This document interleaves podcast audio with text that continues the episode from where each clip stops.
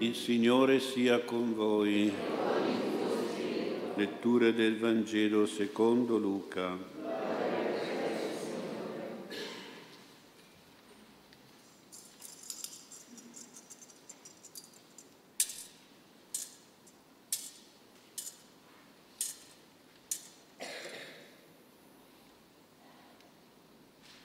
In quel tempo l'angelo Gabriele fu mandato da Dio in una città della Galilea chiamata Nazareth a una vergine promessa sposa di un uomo della casa di Davide di nome Giuseppe.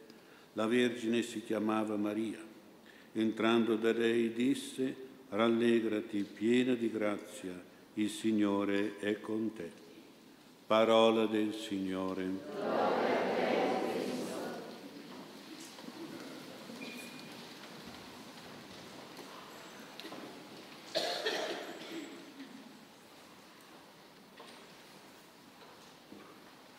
Sia lodato Gesù Cristo.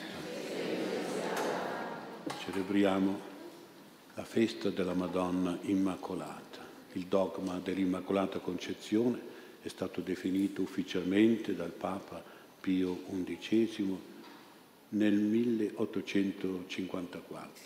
È stata poi confermata dalla Madonna apparendo a Lourdes, a Bernardette, rivelando il suo nome, dicendo io sono l'Immacolata Concezione, come appunto aveva detto il Papa nella sua dichiarazione del dogma.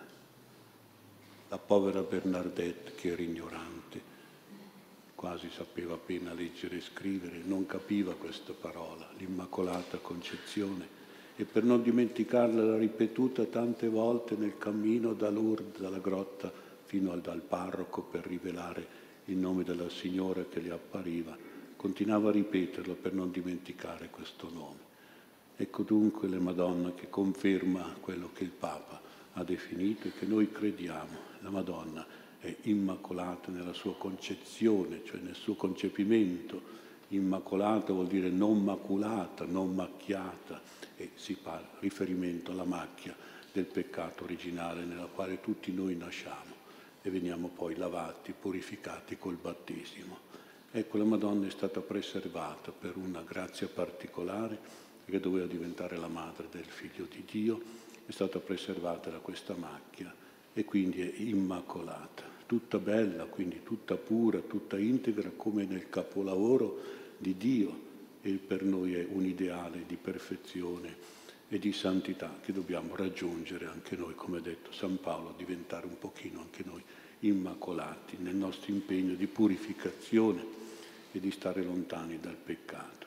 In questa festa noi siamo contemplativi, contempliamo la Madonna Immacolata, come l'ha contemplata l'Arcangelo Gabriele quando le è apparso e gli ha detto Ave, rallegrati Maria, piena di grazia, quindi quando uno è pieno già della grazia di Dio è vuota da quello che è il peccato, come invece siamo noi, a volte che siamo anche pieni di peccato e non di grazia di Dio. Quindi lei è la piena di grazia, quindi senza nessun peccato, il Signore è con te. Se il Signore è con lei non c'è sicuramente il demonio, non c'è Satana, anzi lei è la nuova Eva che schiaccia il serpente, quel serpente che aveva sedotto Eva non la seduce, non la porta al peccato, lei invece lo domina, lo vince.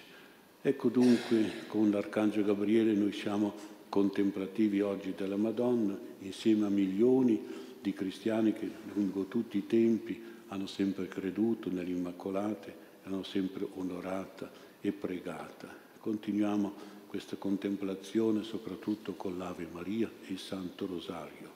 L'Ave Maria contiene nella prima parte le parole dell'angelo Gabriele, piena di grazia, Signore, con te, e poi anche con l'aggiunta delle parole di Elisabetta, benedetto il frutto del tuo seno, Gesù, e poi la preghiera della Chiesa, Maria prega per noi adesso, per i nostri bisogni materiali e spirituali, e poi nell'ora della nostra morte, che è l'ora più importante della vita, diciamo, perché è quella che decide un po' la nostra salvezza in paradiso. E allora c'è la Madonna che ci apre le porte del paradiso. Se noi recitiamo veramente con fede questa preghiera dell'Ave Maria, tutti i giorni e poi se possibile anche il rosario. Il Santo Rosario è una preghiera di ammirazione, non è una preghiera meccanica, perché è una preghiera contemplativa e nella contemplazione si continua sempre a pregare, ad ammirare. E questa ammirazione, questa contemplazione ci porta poi a una comunione di cuore con la Madonna, a sentire in noi i suoi stessi sentimenti del suo cuore e ci porta poi a imitare la Madonna, cioè a ricopiare le sue grandi e belle virtù di Maria nei suoi comportamenti. Faccio un po' l'esempio dei cantanti perché i nostri giovani sono attirati da questi cantanti di oggi che nelle piazze, nei palazzetti, negli stadi attirano i giovani quasi, li rendono dei contemplativi e sono quindi, diciamo, questi giovani estasiati dalla bellezza, dal canto, dalla musica, dal movimento di questi loro cantanti. Ecco, il rosario lo si vive se si ha un animo giovanile, un animo contemplativo come i nostri ragazzi. Ecco, la Madonna vede che i nostri ragazzi battono ritmicamente le mani insieme a questi cantanti e noi recitando, recitando 50 Ave Maria nel rosario è come se battessimo ugualmente, ritmicamente la Madonna alle nostre mani di ammirazione e quindi come nei concerti appunto si arriva anche alla, quasi all'unione dei cuori, c'è gente che si innamora dei suoi cantanti e poi anche li imita perché li imita i vestiti, i capelli, così.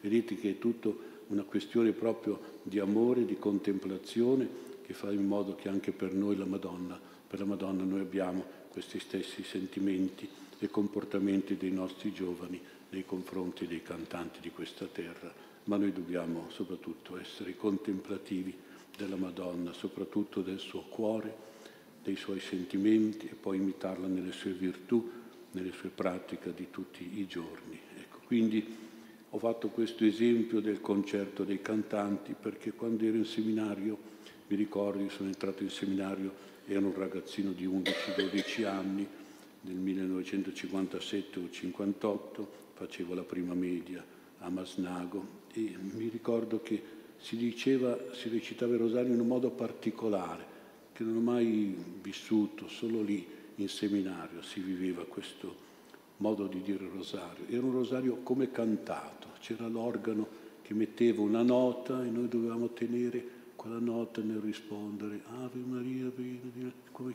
Ecco così c'era l'accordo sotto e era bello, mi ricordo al mese di maggio davanti alla grotta della Madonna, cantavamo così il rosario, in modo retto, ma però con una, con una nota alta che ci teneva sull'anima, ecco, ci dava anche a noi questo senso proprio di contemplazione, di ammirazione per la Madonna e sentivamo, sentivamo che i sentimenti materni di Maria entravano un po' nel nostro cuore e anche le sue virtù entravano un po' nella nostra mente, nel nostro pensiero. Certamente eravamo bambini più o meno, quindi avevamo bisogno anche un po' di consolazione materna, perché fa un po' di nostalgia, nostalgia delle nostre mamme che potevamo vedere una volta al mese per un'ora soltanto. Però questo rosario così cantato, così bello, dolce, di contemplazione, ha dato un tono di maternità anche alla nostra anima di sacerdote, perché il sacerdote deve essere molto materno né verso i bambini, verso gli anziani, gli ammalati, eh, ogni persona che è bisognosa di ascolto, di affetto, di conforto, di guida, di consiglio, di benedizione. È un po' questa la mia esperienza. Ecco, quindi dobbiamo anche noi pensare di essere dei cristiani, soprattutto mariani un cristiano vero, diceva Paolo VI, è un cristiano mariano. Se uno non ha la devozione alla Madonna, gli manca qualche cosa nella sua vita e probabilmente non ha dentro un cuore materno di cui oggi si ha tanto bisogno. Tante persone hanno bisogno, o perché non hanno avuto la mamma, o perché hanno avuto la mamma non, non veramente perfetta come la Madonna, con qualche problema.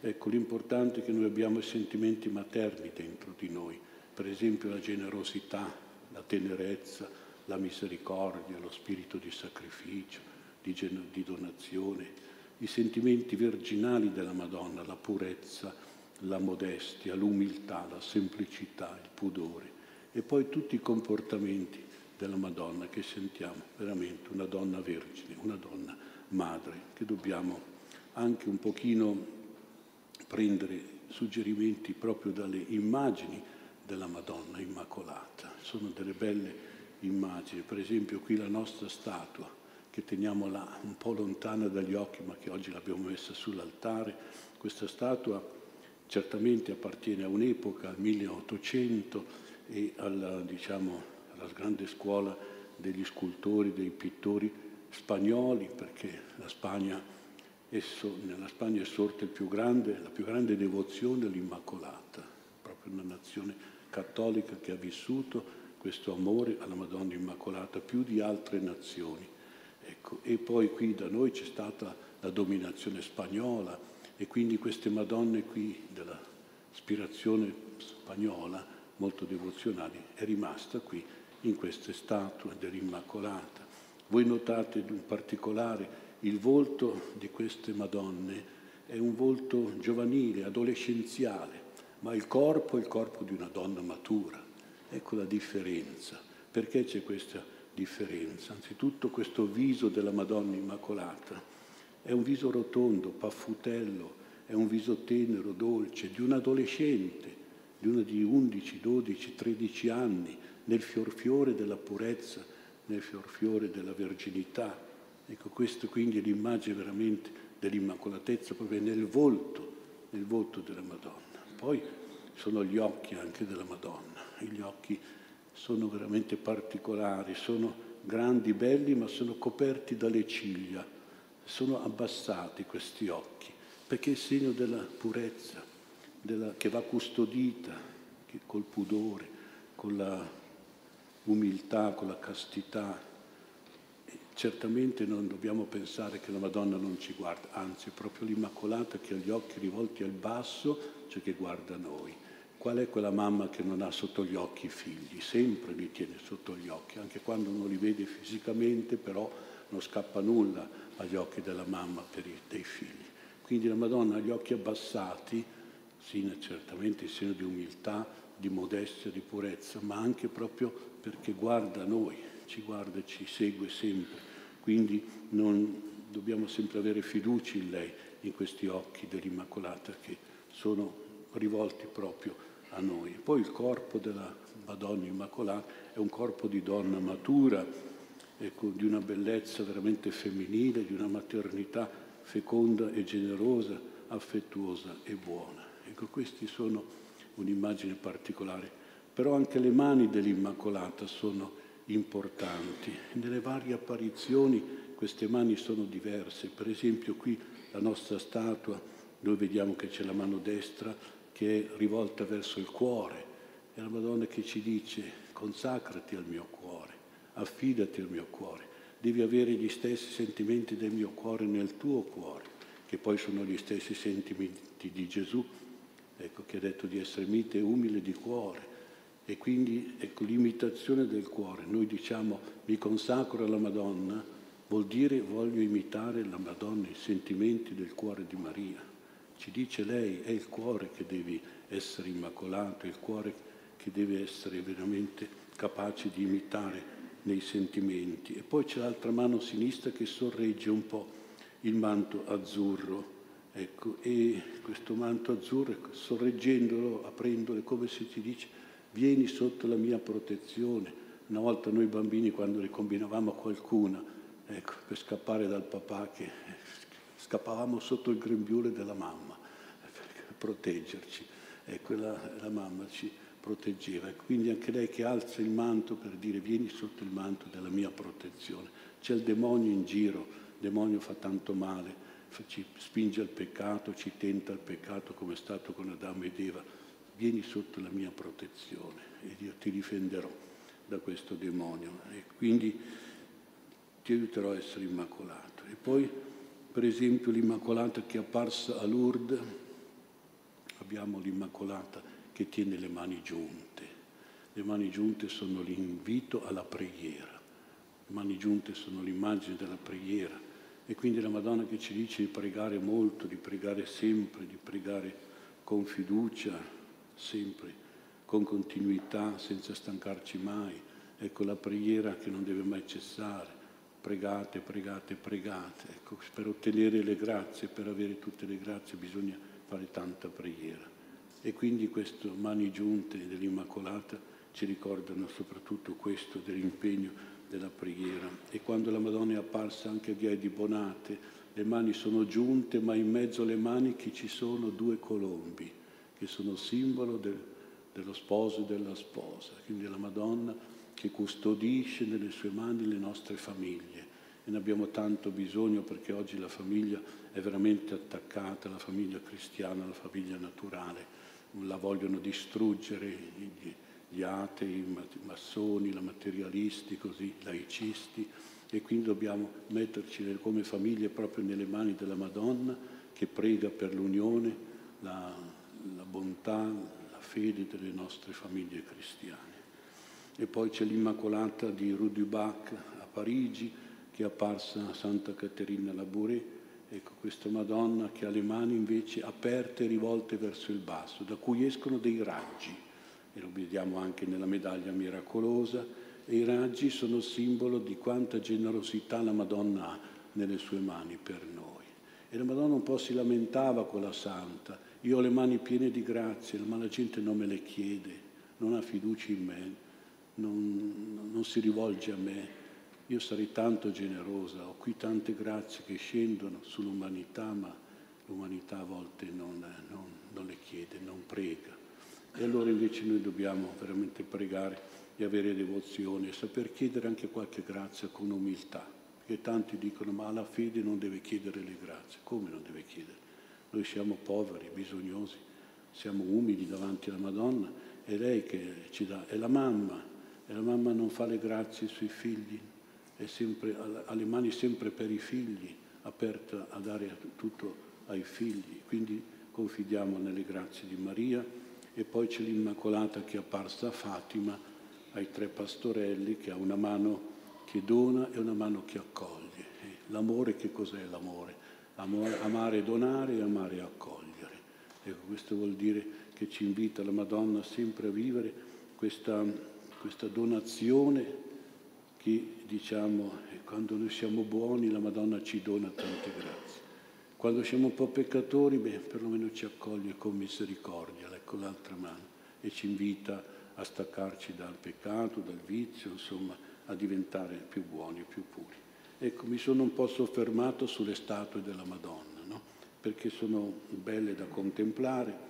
La nostra devozione alla Madonna passa anche attraverso queste raffigurazioni dell'Immacolata, devono portarci ad avere dei sentimenti delle virtù di ammirazione e di imitazione.